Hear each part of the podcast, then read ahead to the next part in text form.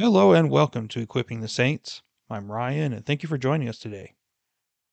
We're going to do something a little different today, and this is something that I intend to do for the rest of the year in preparation for what I'm about to tell you.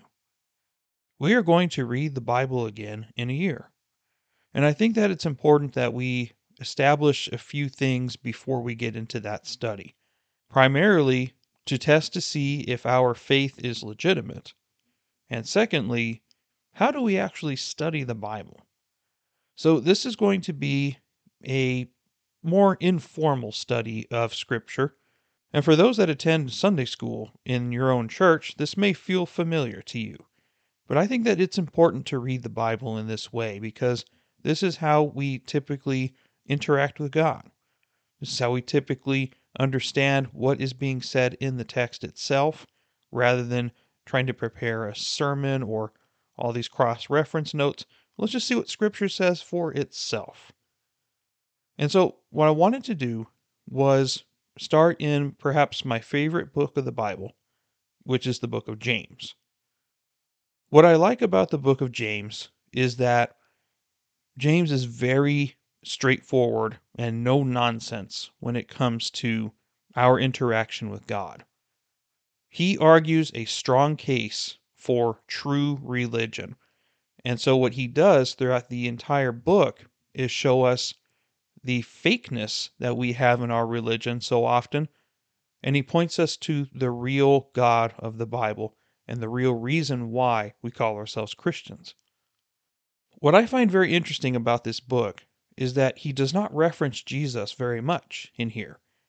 And in fact, he doesn't explain any of the things that Jesus did while he was walking the earth, despite being his half brother. Things like the cross and redemption and the Messiah coming into the world. James doesn't talk about any of that. But instead, it's as if he already knows that's been established and he wants to go deeper.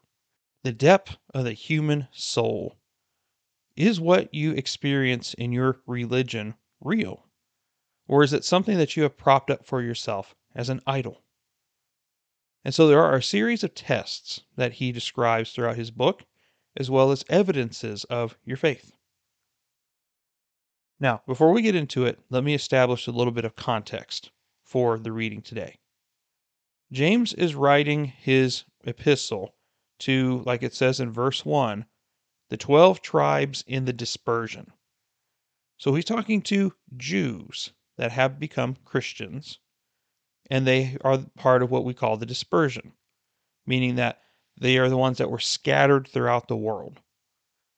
If you read the book of Acts, you can see that happening in real time, where the oppression of the Roman Empire and the Jews that do not believe in Christ are forcing the Jewish Christians to go abroad.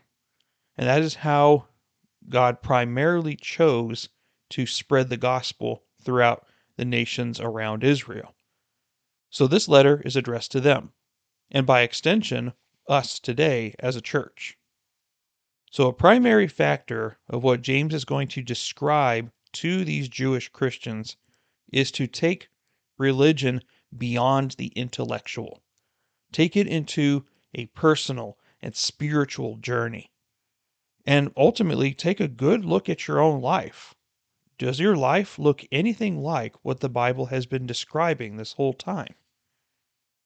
And that's why I like James so much, because he tells it to you like it is.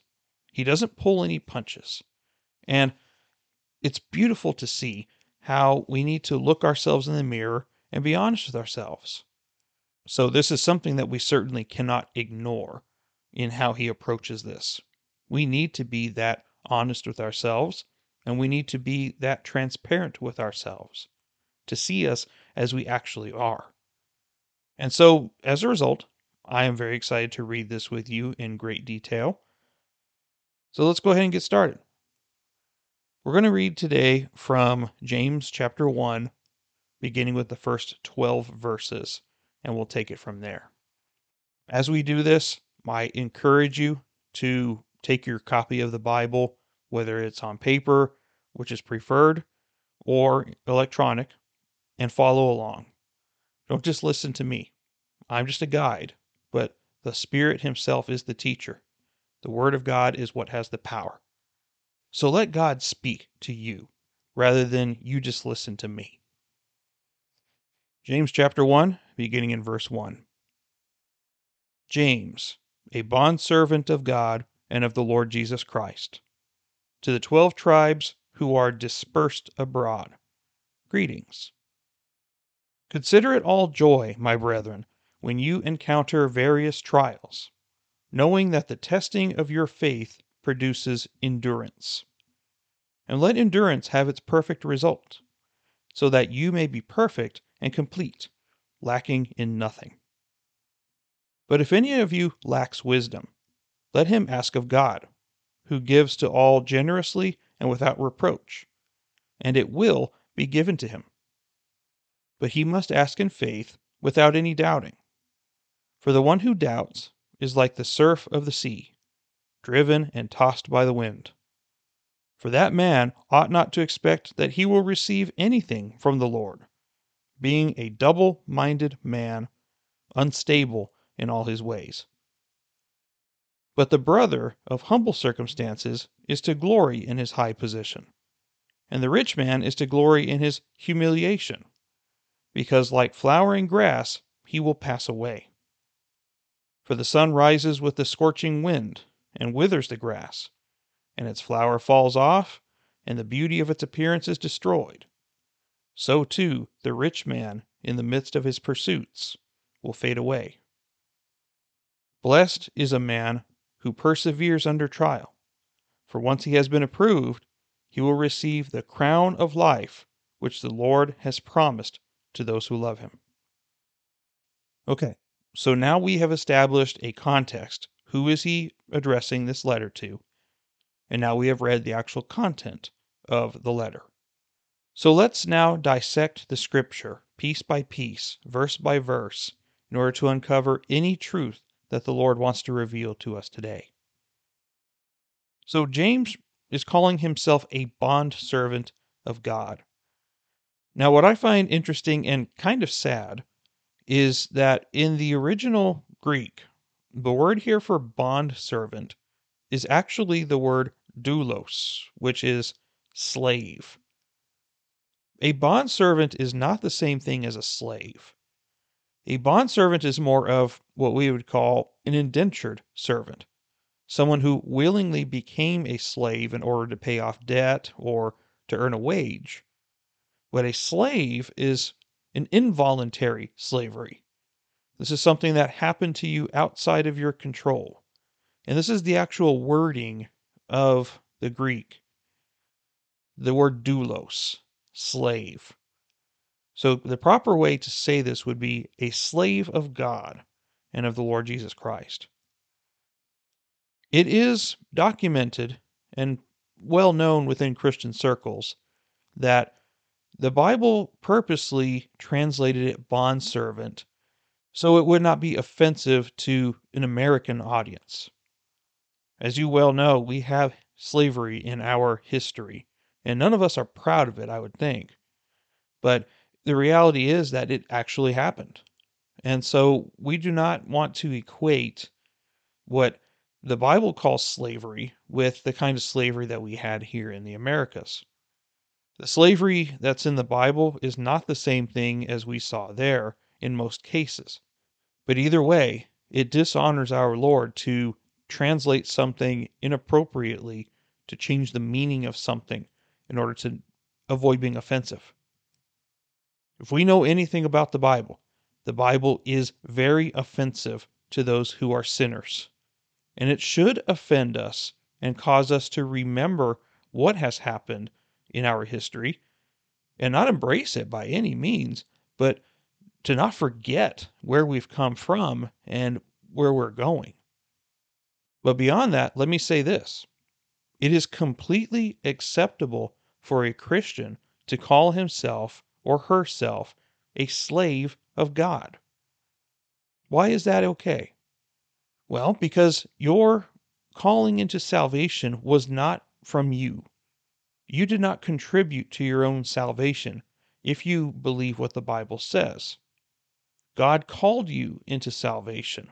He regenerated and transformed you and has now justified you in the name of Christ. So you did not do anything to get saved. So before, you were a slave of Satan. You were a slave of the world, and you were not able to change that destiny.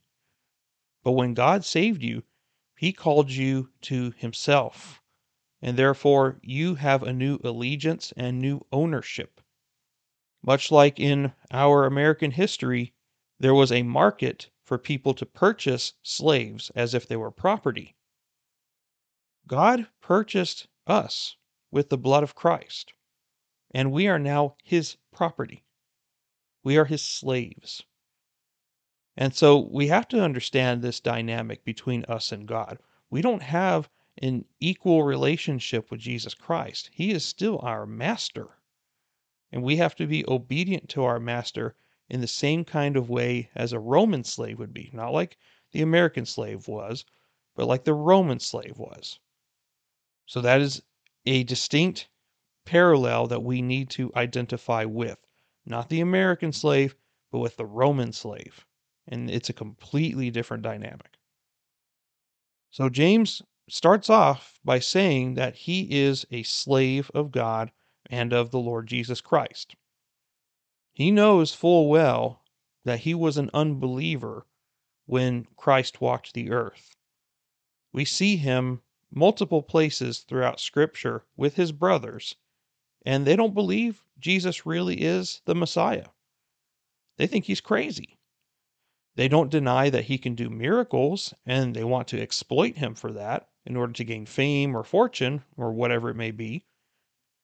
But they recognize that he is different, but yet he is not God. That is, until he rose from the grave and he revealed himself to James. Scripture specifically says that he showed himself to James in person, one on one. And that experience transformed James into a completely new person. Now, we don't know if James was present at Pentecost, but it wouldn't be so far fetched to imagine that he was. But regardless, he became a changed man after his encounter with Christ, and he fully embraces and believes that his own half brother was the Son of God. And as we get to the end of verse 1 and we see who his audience is, he has a very short introduction, doesn't he? When you read the letters of Paul, Paul has the longest run on sentences and beautiful openings and such wonderful things to say to these people that he's addressing before he gets into the content of his message. But James doesn't waste any time. He just simply says, Hi, and you need to know this. And what does he say? The very first thing to come out of James's mouth is, Have joy when you're encountering trials. That seems kind of an odd way to start a message, isn't it? Well, not really, because these people who are Jewish Christians are in the middle of what is called the dispersion. They are being separated from each other, they are being spread throughout the known world at that time.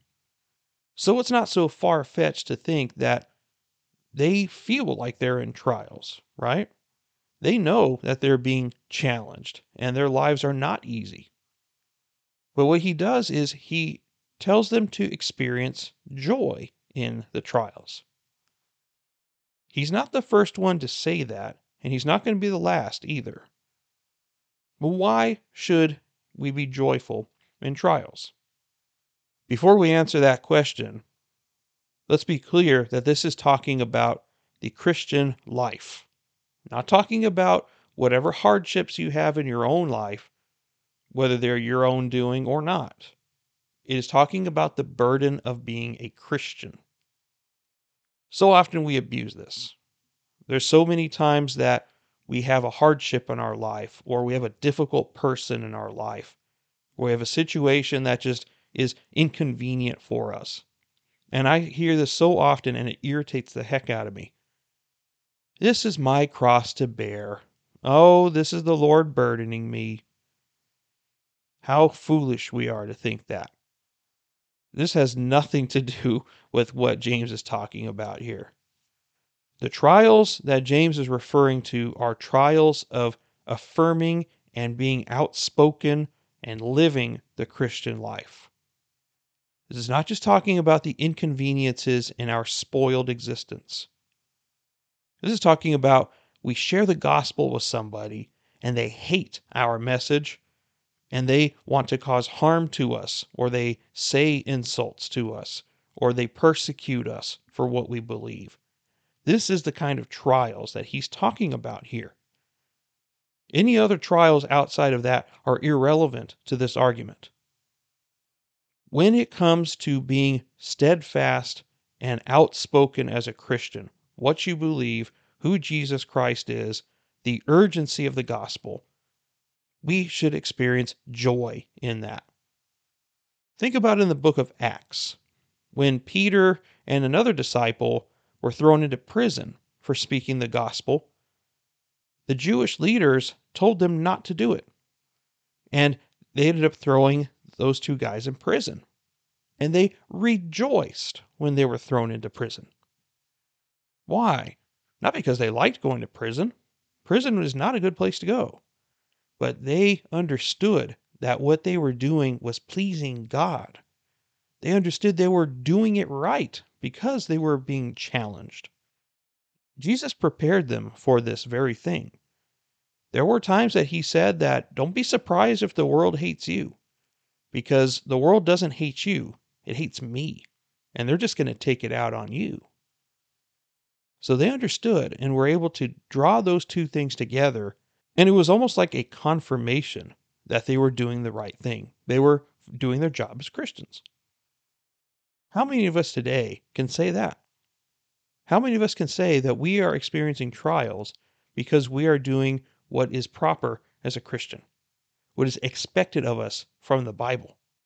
I don't think many of us can if we were being really honest with ourselves.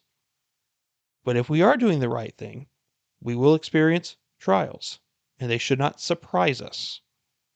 Instead, we should consider it all joy. Why? Why should we have joy in trials? It says why right here. The testing of your faith produces endurance.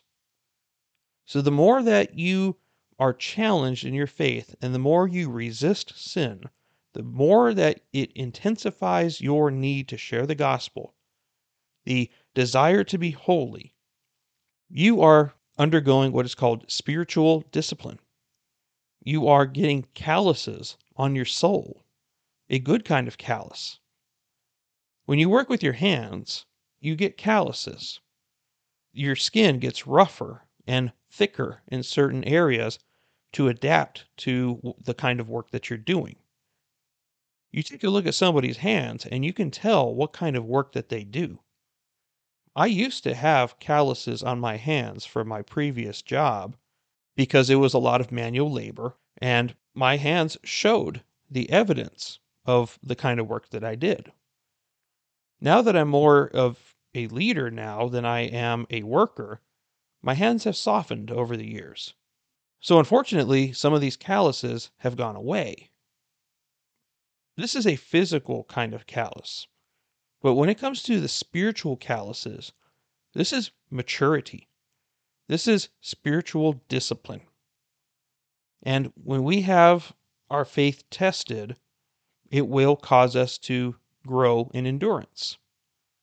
It won't hurt as much the next time. The insults that people throw at us won't hurt as much.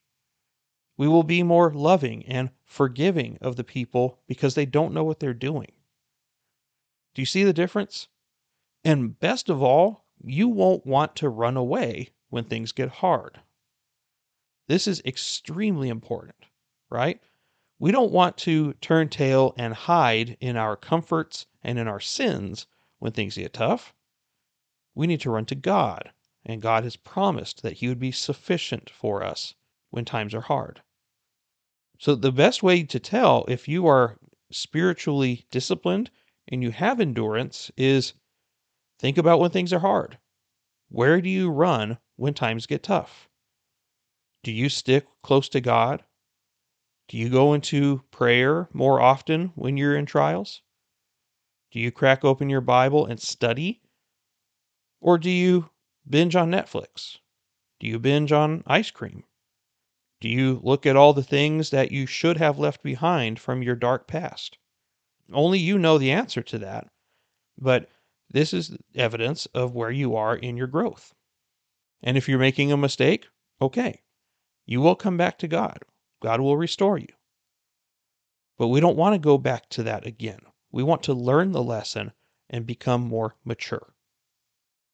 What James is showing us in verse 4 is that this endurance is supposed to create something in us. It is supposed to have a perfect result. It is something that will be a result of some kind, but it will always produce something positive. And what is he saying here it will produce? A perfect and complete person that lacks in nothing. Let's be very careful how we understand this. We are not going to be literally perfect. Okay? We know that. There is no way that we can be perfect while we are mortal on this planet. But what it is saying is that you will be perfect in maturity and that you will be fully developed. That's what it means to be complete, to be fully developed in your growth and in your spiritual discipline, so that you will indeed lack nothing. You will have all the tools in your toolbox available to you, and you'll know exactly how to use every tool. Scripture says that when you become saved, you have all that is needed to fulfill the ministry of the Holy Spirit. From the moment of salvation, God gives you everything you need in order to bring salvation to someone else. You don't need to be an expert of the Bible. You don't need to go to a special Bible school in order to do the job. You have everything you need from the beginning. You are fully equipped at the moment of salvation by the Holy Spirit Himself. You may not even know what is in your toolbox, and you may not even know what tools are available to you or how to use them, but they're there. And what God simply demands from us is obedience. He demands us to study, to grow, and to be obedient to Him. Obedience is better than sacrifice. Obedience is better than religion. And James is going to bring this topic up many times during this study. Now, he jumps into verse 5 by saying that if you lack any wisdom, ask God and he will give it to you. This is assuming in verse 4 that wisdom is part of this perfect result. Does that make sense? But in verse 5, he makes a promise to us.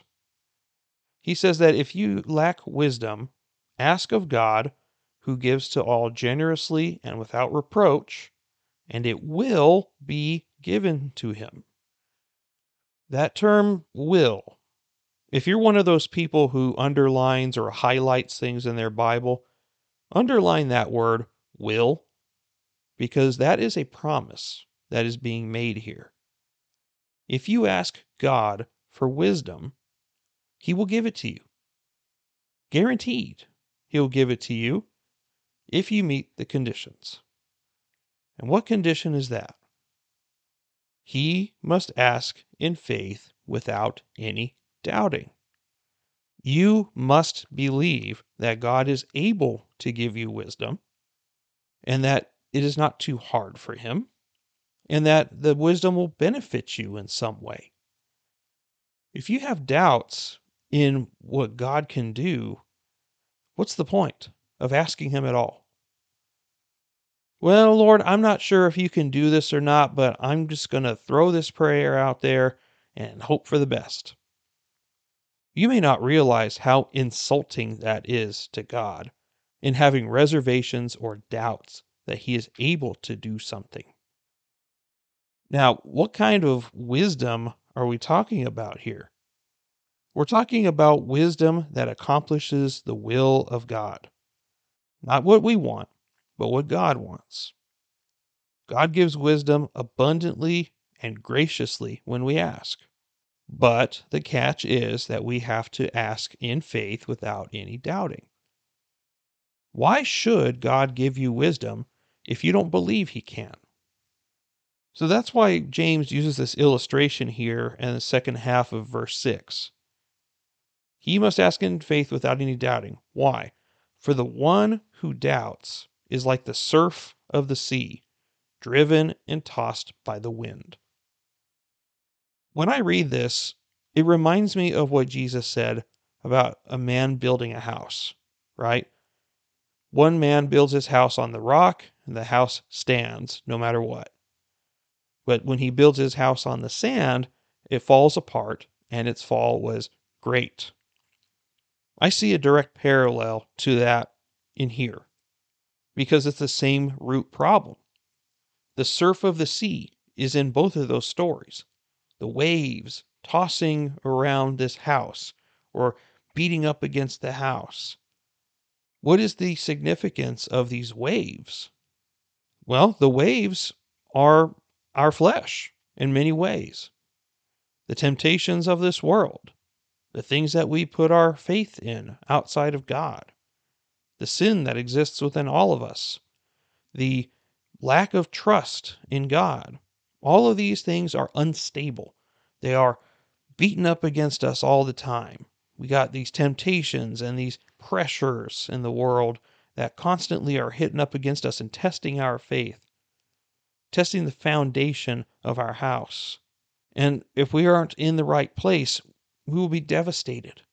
Our house will fall and be torn apart.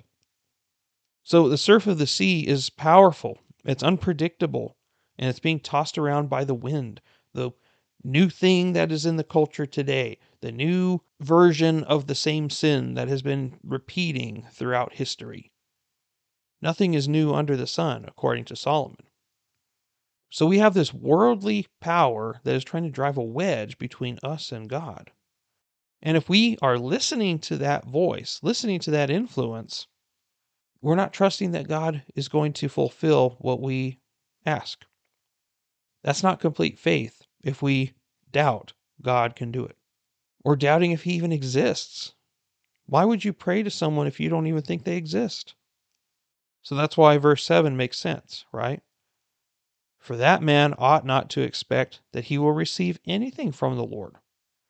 You really think God is going to honor your prayer if you don't believe Him? or you believe in him. So James doesn't pull any punches here, right? He just tells you straight up don't expect an answer from God if you don't believe that he can do it. Why? Because by thinking this way, he's calling us a double minded man. And a double minded person is, as he says here, unstable in all his ways. There's no stability. If we are double minded, we will be tossed around all the time. So, what does it mean to be double minded?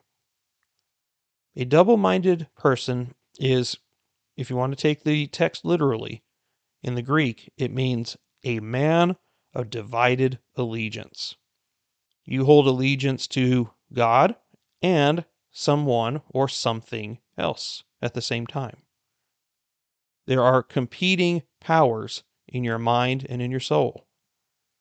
Whether that power is you yourself, propping yourself up to be some someone of self-importance or thinking that you don't need God all the time, or perhaps we are letting the world tell us that it's okay to love God and to love something else at the same time. Jesus talked about that specific thing. What did he say about having two masters? You can't have two masters because you will love one and hate the other. You, they don't coexist. There's no way to synergize having two masters. There's no way to have complete communion with two different influences that are, quite frankly, polar opposites. Everything of the world is an enemy of God. And if we say we love God, but yet we follow the patterns of this world, we're lying to ourselves. We don't love God. In fact, we aren't giving him everything of what we are. So it shouldn't surprise us if God does not answer our prayers. And we recognize what James is saying here. It should penetrate our souls and give us insight if we are truly double minded, of divided allegiance, or if we are all in with God. And if we are all in with God and we ask Him for wisdom, He will give it to us. This is a remarkable comfort that we can't take for granted here. And this really should be an eye to our own soul. Where are we at? Are we here? Are we fully invested in the things of God? Or are we distracted? Are we trying to make the world work with God or trying to fit both into one package? It doesn't work. It never will. Take it from somebody like me who fights with that all the time. The world constantly tries to insert itself into my life my sins of my past, as well as the temptations and addictions that I struggle with daily. They try to come back all the time, and they are not my friends, and they are not supporting what God has for me. Every time I give in to them, they lead me away from Him. So, why would I want to try to stick with God and stick with things that drive me away from Him? It just simply does not mix. It's like oil and water, they don't mix. And yet, so often we fool ourselves into thinking that we can mix them. And it's very wrong to think that way.